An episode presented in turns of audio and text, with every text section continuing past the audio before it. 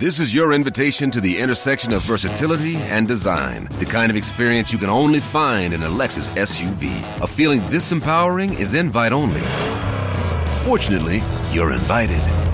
Experience the versatility of the complete line of Lexus SUVs and some of the best offers of the year on select models at the Invitation to Lexus sales event, now through April 1st. Experience amazing at your Lexus dealer. You're listening to SBS News. Qatar has revealed discussions around a ceasefire between Israel and Hamas in Gaza are not very promising. But the country's Prime Minister, Sheikh Mohammed bin Abdulrahman Al Thani, says he remains optimistic.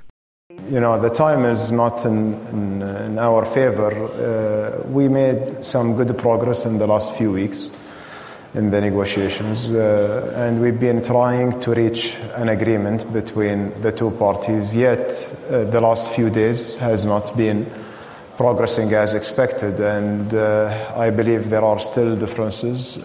Several high level international diplomats have gathered in Munich to discuss the possibility of a ceasefire in the Gaza conflict. Many world leaders have issued messages of concern around Israel's upcoming military expansion into Rafah, including the United States and Australia. But Israel's Prime Minister Benjamin Netanyahu says he will not bow to international pressure to come into a settlement. Those who want to prevent us from acting in Rafah are basically telling us lose the war. I will not have a part in this. The political campaign that I'm leading with my friends allows us to operate with unprecedented freedom of action for five months, something that has not happened in Israel's wars. And I want to tell you that this is not a given. We achieve this with your support, citizens of Israel. We will not give in to any pressure. אנחנו לא ניכנע לשום לחץ. An estimated 1.4 million Palestinians, more than half of Gaza's population, are crammed into Rafah, most of them displaced by fighting elsewhere in the territory.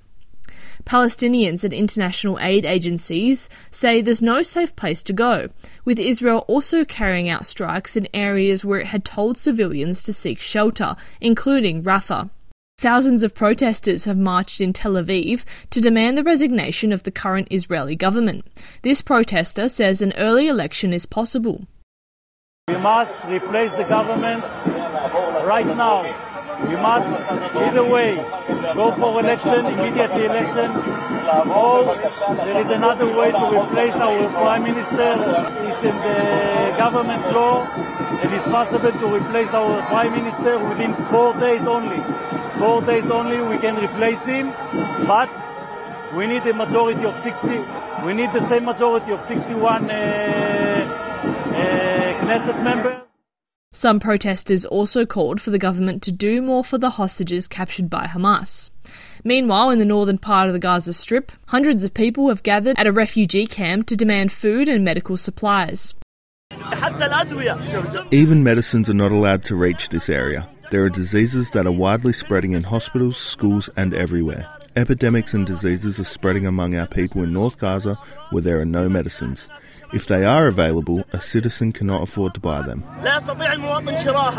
Hamas has blamed Israel for a lack of progress in achieving a ceasefire and has threatened to suspend its involvement unless relief supplies are brought into the north of Gaza.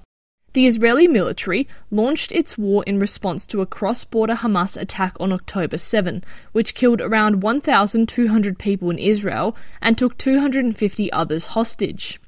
Gaza's health ministry says the air and ground offensive has killed more than 28,000 Palestinians and caused widespread destruction. Kira Hain, SBS News.